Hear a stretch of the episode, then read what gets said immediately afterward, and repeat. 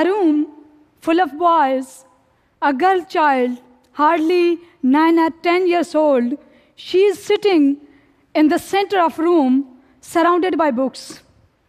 She is only girl among boys and is barely missing her female cousins and friends who are inside the homes instead of this school because they are not allowed to get education alongside boys. There isn't a single functional girls' school in her village. She is born in a Baloch conservative tribe where women and girls are matter of honor. She is eldest in her family, and when she is about to be born, her parents wanted a baby boy, but their bad luck, a baby girl arrived. It was customary in her family to keep girls inside the homes. But her uncle, who is university graduated, he wanted to give her an opportunity to see the world, to be part of the society. Luckily, she has a name that could be used for both men and women. So he saw a chance to change her course of life. So he decided to raise her as a boy.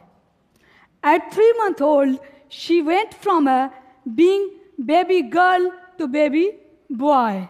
She's given boys get up. She's allowed to go outside, get education alongside boys. She's free, she's confident.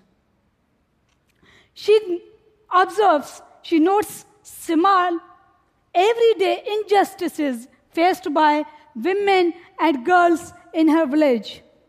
When newspaper arrives at home, she watches is it passes from eldest men to youngest men. By the time women, when women got hold of the paper, it is old news. She completes her eighth grade year. Now fear starts to come in. This will be end of her education because only option high school for further study is five kilometers away. Boys are boys have bicycles, they are free. But she knows her father will not allow her to travel on her own, even she were posing as a boy. I can't let you to do that. And I don't have a time to walk you there and back. Sorry, it is impossible. She gets very upset. But a miracle happened. A long distance relative offers to teach her ninth and tenth curricula during summer vacations. This is how she completed her matriculation. The girl whom I am talking about to you is me, Shamim, who is talking before you now.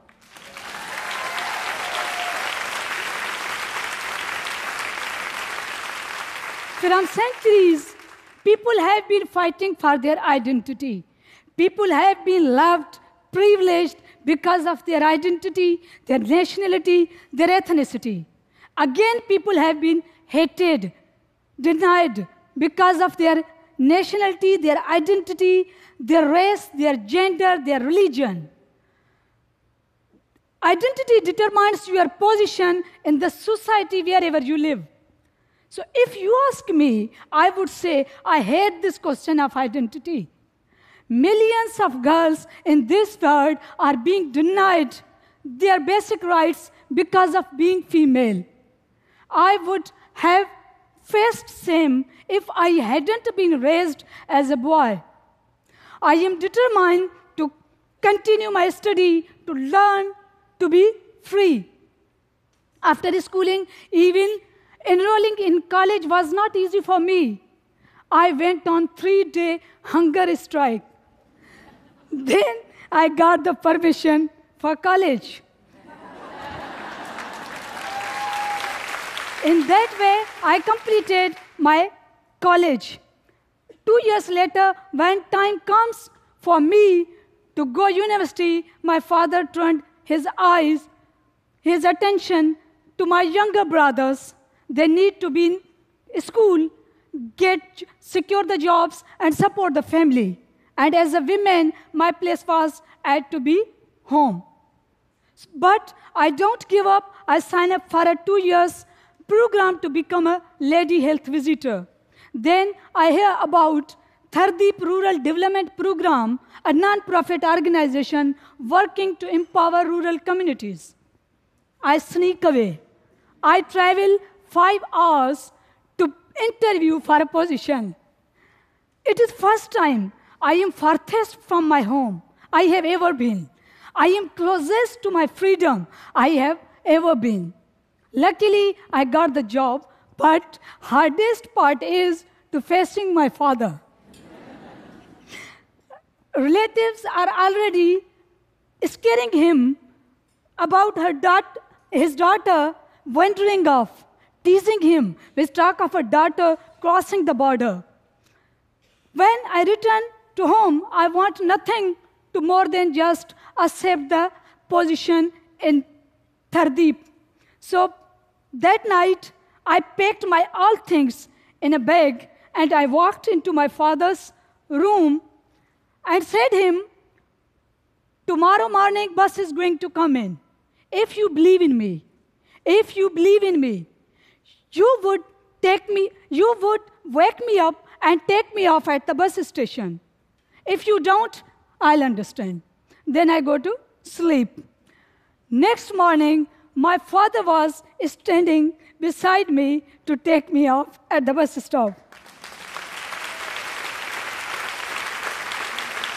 that day, that day I understand the importance of words. I understand how words affect our hearts, how words play an important role in our lives. I understand words are more powerful than fighting. At TRDP, I saw there was a Pakistan which I didn't know, a country much more complex that I had realized. Till yet, I thought I had a difficult life. But here I saw what women in other parts of Pakistan were experiencing. It really opened my eyes.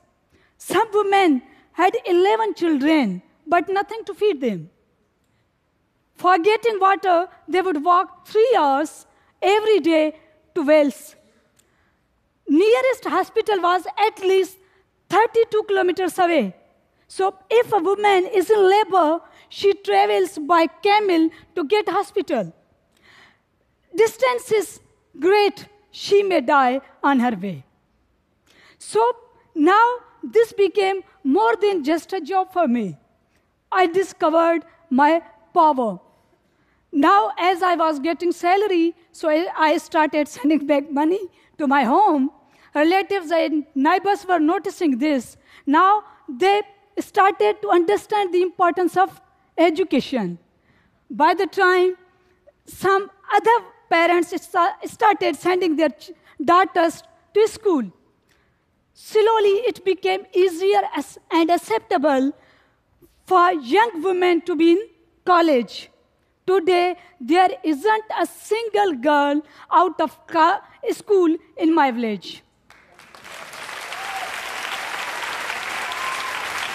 Girls are doing jobs in health site, even in police.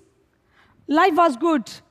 But somewhere in my heart, I realized that in my region, beyond my village, needs further change. This is also time when I joined Acumen Fellowship. Here I meet leaders like me across the country, and I saw they had taken risks in their lives.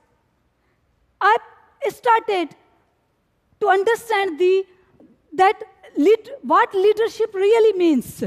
So I decided to go back my region and take a position as a teacher in a remote school. School where I have to reach by bus two hours traveling in every morning and evening. Though it was hard, but on my first day, I knew I took right decision. When first day I walked into school, I saw all these little shamims staring back at me with, with dreams in their eyes, same dream of freedom which I had in my childhood.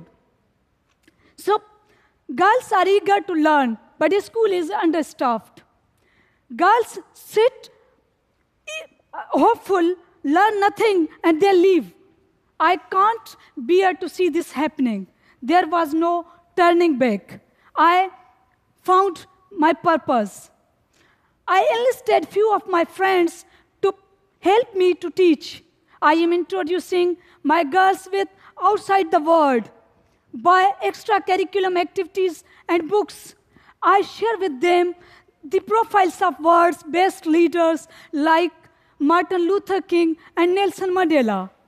Last year, few of our students went to college. For me, I never stopped studying.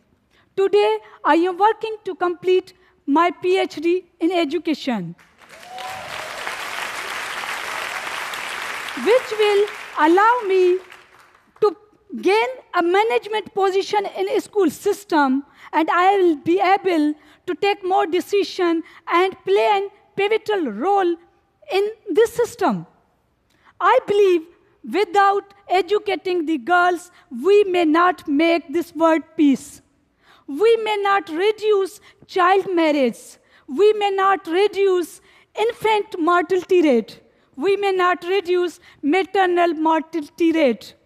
For this, we have to continuously and work, collectively work together.